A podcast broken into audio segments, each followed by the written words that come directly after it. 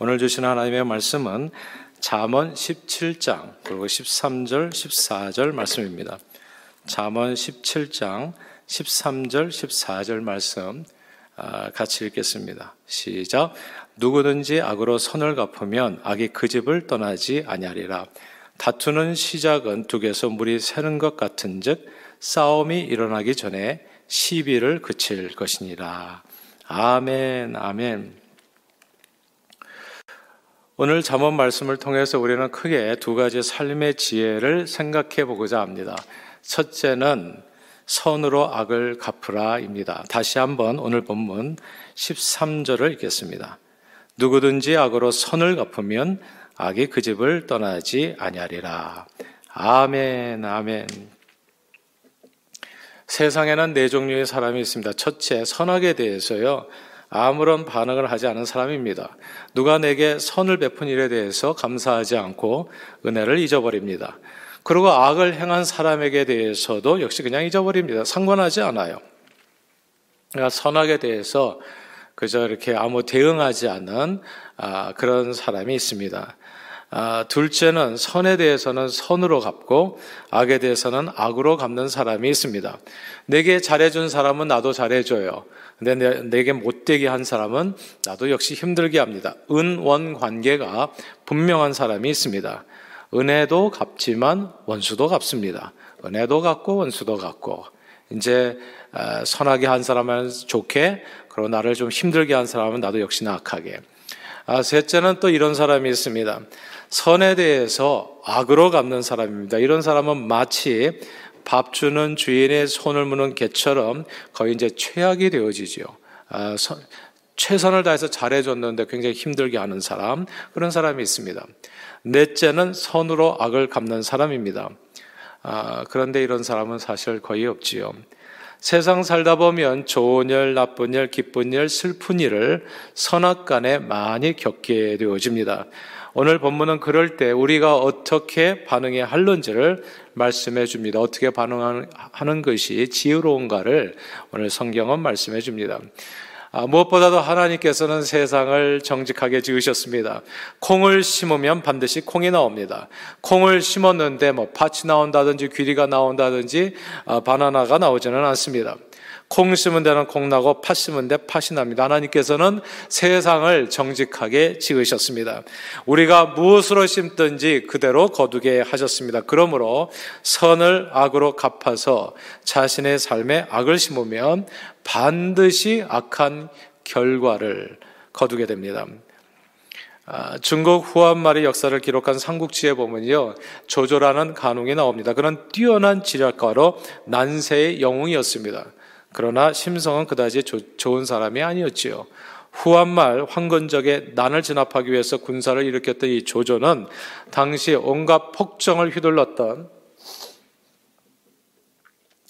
동탁을 죽이려다가 실패하고 쫓기는 신세가 됩니다. 오갈 데 없었던 그는 아버지의 오랜 친구인 여백사라는 사람을 찾아가서 잠시 몸을 숨겼습니다. 여백사는 친한 친구의 아들이 찾아오니까 너무나 기뻤나요? 환영하면서 아, 그를 후히 대접하기 위해서 식구들에게 돼지를 잡으라고 명하고 자신은 좋은 술을 구하러 나갑니다. 그런데 의심 많은 조조가 칼 들고 돼지를 잡으려고 잡으려고 이리 뛰고 저리 뛰는 여백사의 식구들을 자기를 죽이려는 줄 오해하고 의심이 많잖아요. 자기를 죽이려는 줄 오해하고 그 여덟 식구들을 모두 살해해 버립니다. 그리고 후에 아무것도 모르고 집으로 돌아오던 여백사도 길에서 만나서 역시 죽여버립니다. 선을 철저하게 악으로 갚아버리지요. 그 후에 이런 일을 저지르고도 조전은 성공하는 것처럼 보였습니다.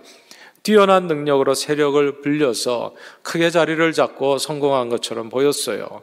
이제 성공한 이 아들이 이제 성공했으니까 먼 곳에 살고 있는 고향에 살고 있는 아버지 조승을 모시려고 합니다. 조조의 아버지 조승 일가는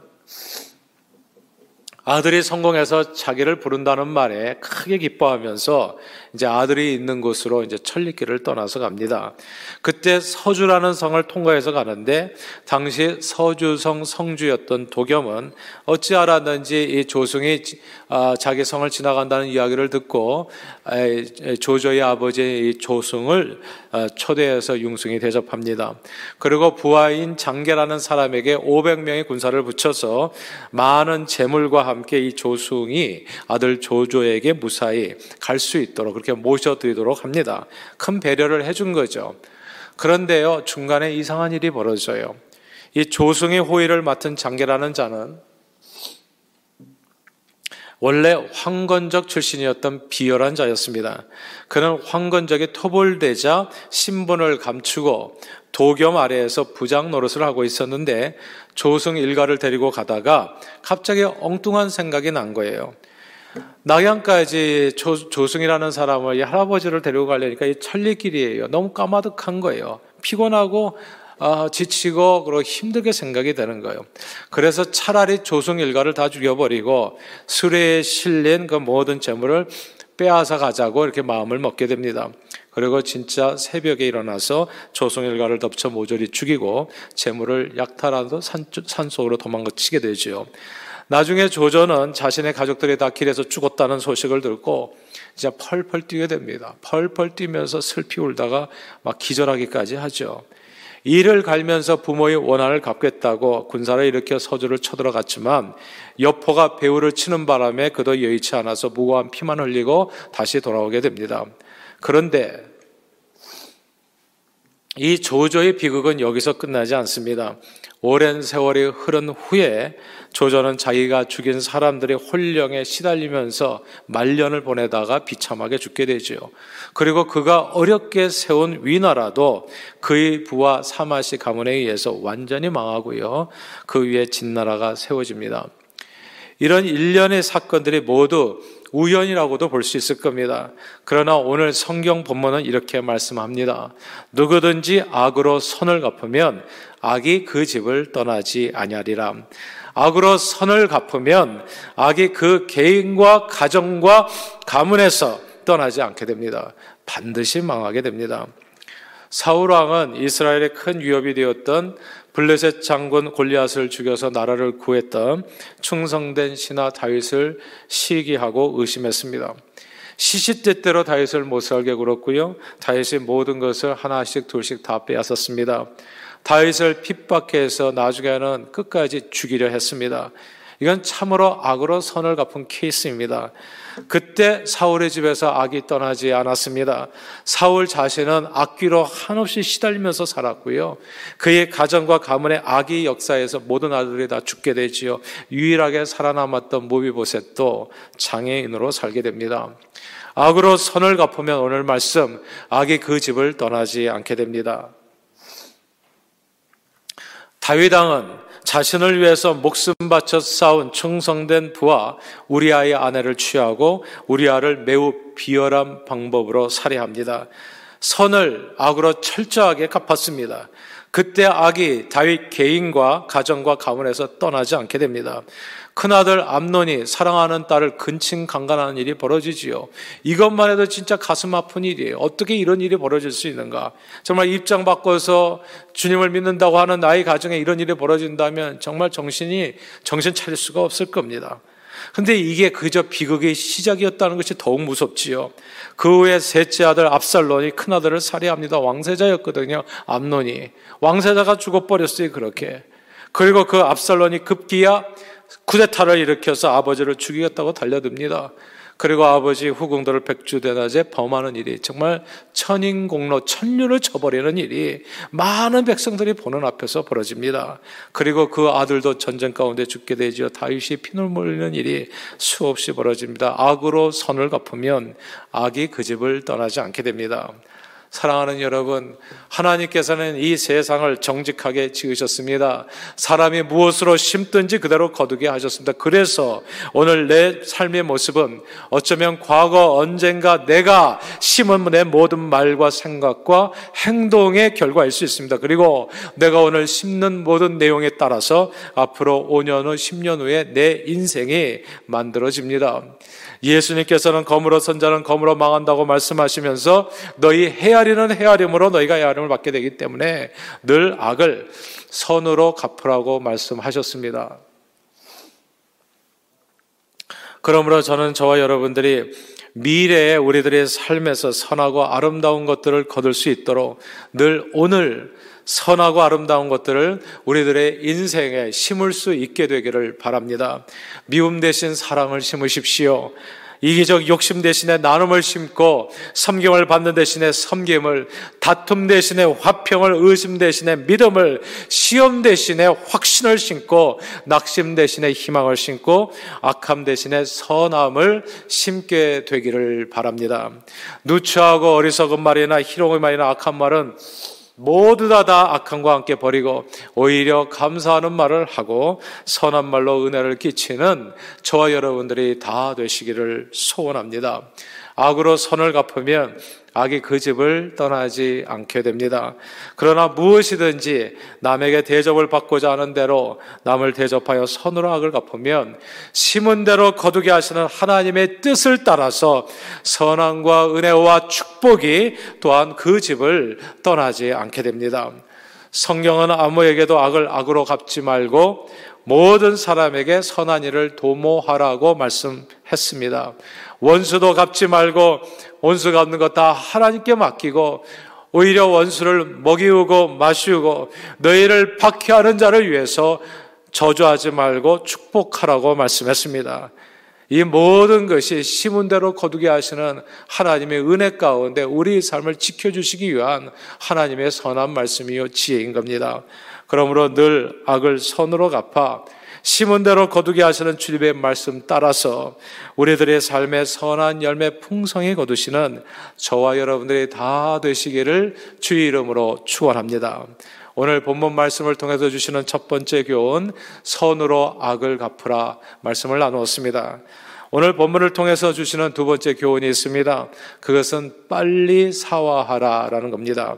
되도록 빨리 미루지 말고 사화, 용서, 서로 용서하고 화, 서로 빨리 화목하라는 교훈입니다.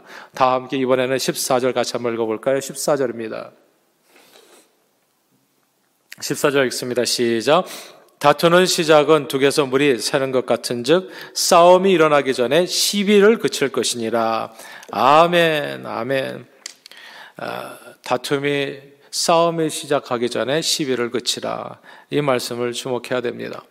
그러니까 이 두 개 작은 구멍으로 무너지니까 시작하기 전에 그쳐라. 작은 개미 구멍이 뚝 전체를 무너뜨린다는 말이 있습니다. 태산같이 든든한 제방이나 뚝 혹은 댐도 개미나 땅강아지가 만든 아주 작은 구멍에 어느 순간 순식간에 무너져 내릴 수 있다는 말입니다. 무슨 일이든지 무슨 재앙이든지 무슨 나쁜 일이든지 처음에는 아주 사소한 일로부터 시작된다는 겁니다. 애들 싸움이 어른 싸움이 된다고요? 문제가 적을 때 주의하면 얼마든지 작게 끝날 일이 지혜가 없어서 이 작은 문제를 제대로 다루지 못하고 감정적으로 대처하면서 험하게 다루게 되어졌을 때 나중에는 감당할 수 없이 큰 손실을 입게 된다는 거, 참으로 코피 터지는 일이 벌어질 수 있다는 거. 이것이 오늘 성경에서 우리에게 주시는 두 번째 교훈입니다. 지난 2014년 12월 5일 미국 뉴욕 JFK 공항에서 이륙하던 이륙하려던 대한항공 비행기가 탑승 게이트로 돌아오는 사건이 발생했습니다. 소위 땅콩 회항 사건입니다. 대한항공 부사장이 견과류 서비스 문제로 사무장을 중도에 내리도록 지시했기 때문입니다. 이미 게이트를 떠난 조금 떠났던 많이 떠났던 상관없이 이미 게이트를 떠난 항공기를 되어돌린 것은 항공, 항공법상으로 무단으로 항로 변경한 죄가 성립돼서 최대 징역 10년형에 해당할 수 있는 범죄라 합니다. 이 사건이 일파만파로 퍼지니까 커지니까 사흘 뒤에 이제 대한항공에서 사과문을 발표했죠. 바로 막바로도 아니라 사흘 뒤에요. 그러나 그 내용이 그 사과 내용이 또다시 기름에 불을 어, 부은 격이 돼버리고 말았습니다. 그 사과 내용 가운데 이런 내용들이 있었던 거죠. 조 부사장의 땅콩 서비스 문제 제기는 책임자로 당연한 일이었습니다. 이런 내용이었어요. 그리고 사무장을 내리, 도록 한 것은 그것은 조 부사장의 잘못이라기보다도 최종 판단은 기장이 한 것입니다. 라는 그런 내용이었습니다. 자기 행위에 대한 변명으로 일관된 이런 사과문에 대중이 분노했고 시민단체가 고발하게 되었고 검찰이 수사에 나서게 되면서 결국 일주일 만에 조양호 한진그룹 회장에 직접 나서서 사과하는 일이 벌어졌습니다. 이게 굉장히 작은 일이었거든요, 처음에는. 근데 막 일파만파 점점 커졌던 거예요. 그리고 땅콩 사건의 주모자인 조 전 부사장은 결국 1심에서 징역 1년을 선고받았죠. 그리고 2심에 가서 집행유예를 선고받게 됩니다. 이것이 끝이 아닙니다. 이후로도 한진그룹 가족들은 비슷한 갑질 사건으로 끊임없이 대중의 구설수에 오르게 됩니다. 그리고 작년에 조양호 회장님이 자꾸 하셨습니다. 참으로 처음에는 아무 일도 아닌 그저 개미 구멍만한 아주 작은 문제였는데 뚝에서 물 새듯이 그 구멍을 제대로 관리를 못했더니 큰 뚝을 허물어버린 격이 되어버렸습니다. 아, 이런 사건만 안 좋은 일만 있었던 것은 아닙니다. 2014년에 또 다른 대형 사건 하나 더 있었습니다. 경주에 있는 코오롱 회사 소속 리조트 체육관이 붕괴된 사건입니다. 10명이 죽고 110명이 사망한, 아, 다친, 사, 이렇게 다친, 10명이 죽고 110명이 이제 다친, 상한 그런 대형 사고였지요. 이 사건을 비교해 보면 땅콩 회원과는 비교할 수 없이 큰 사건입니다. 그러나 코오롱 그룹 회장은 곧바로 현장에 달려갔습니다. 그리고 유가족, 유가족께 엎드려 사죄한다고 곧바로 사흘 후가 아니라 곧바로 사과문을 직접 발표했습니다. 이어 합동 분향소를 찾아서 조문하고 수습을 현장에서 지휘하면서 유족과 보상에 합의했습니다. 이 사고가 사실 예, 예고된 인재였다. 그래서 얼마든지 커질 수 있었던 문제였어요. 이거는 정말 코론, 코롱사에서 아, 그 전에 얼마든지 경고가 있었고 조심하면 이런 일이 벌어지지 않는데 이건 많은 실수와 잘못이 있었다. 얼마든지 크게 될 수 있는 사건이었음에도 불구하고 회장님의 진정성 있는 대응으로 사건이 조기에 일단락 될 수 있었습니다. 다투는 시작은 두개서 물이 새는 것 같기에 큰 싸움이 일어나기 전에 잘잘못을 따지기보다는 최선을 다해서 시비를 그치고 화목을 쫓아 행해야 합니다. 그것이 오늘 성경은 지혜라 말씀합니다. 예수님께서도 너를 고발하는 자와 함께 길에 있을 때 급히 사와하라. 빨리 사와하라. 빨리 용서하고 빨리 화목하라 말씀하셨습니다. 그 고발하는 자가 너를 재판관에게 내어주고 재판관이 옥리에게 내어줘 옥에 가둘까 염려하라고 경고하셨습니다.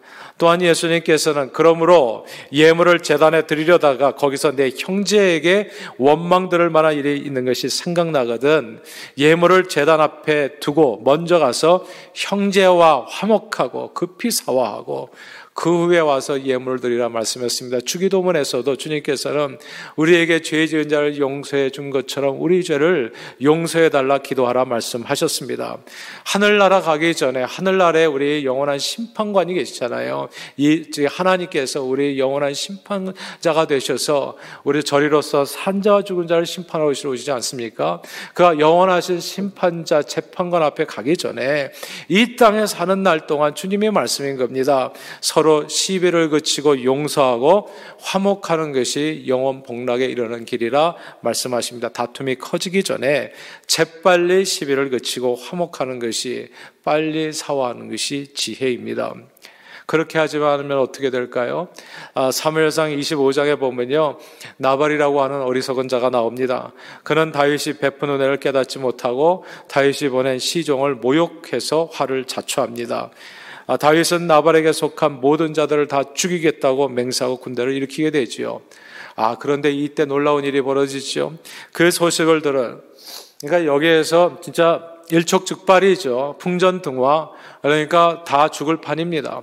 근데 그런 아주 긴박한 순간에 지혜로운 나발의 아내 아비가일은 급히 일어납니다. 급히 자리에서 일어나서 음식과 예물을 싸가지고 다윗을 맞으러 나가지요. 급히 사화로 나간 겁니다. 그리고 선한 말로 다윗에게 깊이 사과하며 용서를 구하여 다윗의 분노를 가라앉히고 나발에게 속한 모든 식솔들의 생명을 구합니다. 오늘 본문 말씀입니다. 지혜는 싸움이 일어나기 전에 시비를 그치는 겁니다.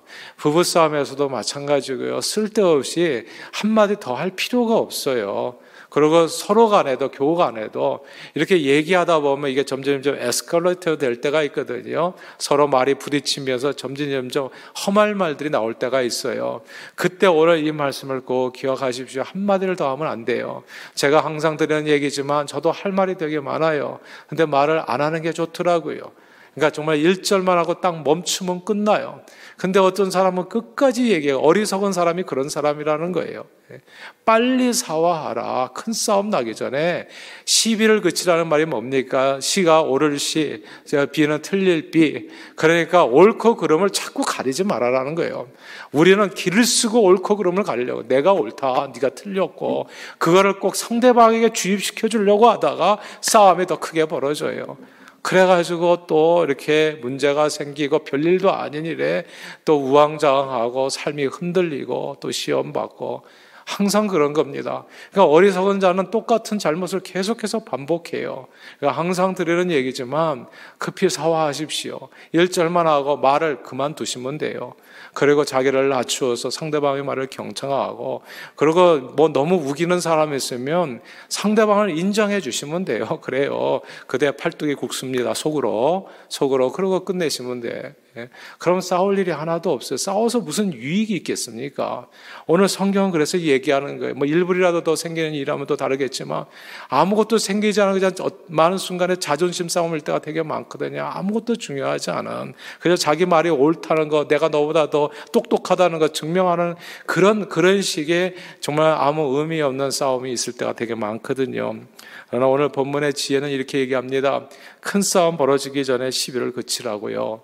옳고 그름으로 자꾸 자기를 증명하려고 하지 말아라. 거기서 끝내라. 예. 성경은 모든 사람과 더불어 화평함과 거룩함을 쫓으라. 이것이 없이는 아무도 주를 보지 못하리라 말씀했습니다. 그러므로 오늘 본문 말씀을 따라서 늘 서로 먼저 용서하고 화평을 쫓아 행하시는 저와 여러분들이 되시기를 바래요. 그러니까 빨리 사화하라. 용서하고 빨리 화평을 쫓아 행하여 다툼을 멈추고 시비를 그쳐 큰 손해와 재앙을 면하시고요. 하나님의 은혜 가운데 평화롭고 복된 삶을 범사에 누리시는 저와 여러분들이 다 되시기를 주님의 이름으로 축원합니다. 기도하겠습니다. 하나님 아버지 오늘 두 가지 교훈을 받습니다. 선으로 악을 갚으라. 그리고 빨리 사화하라. 큰 싸움 나기 전에 시비를 빨리 그치라. 그러므로 늘 선으로 악을 갚아서 선함과 은혜가 넘치는 삶을 누리게 하옵시고 큰 싸움 나기 전에 시비를 그치고 빨리 사와라 서로 용서하며 먼저 손 내밀어 화평을 쫓아 행하게 하시어 영원 복락을 누리는 지혜로운 하나님의 사람들이 다 되어지도록 저희 각 사람을 붙들어 축복해 주옵소서 예수 그리스도 이름으로 간절히 기도하옵나이다. 아멘.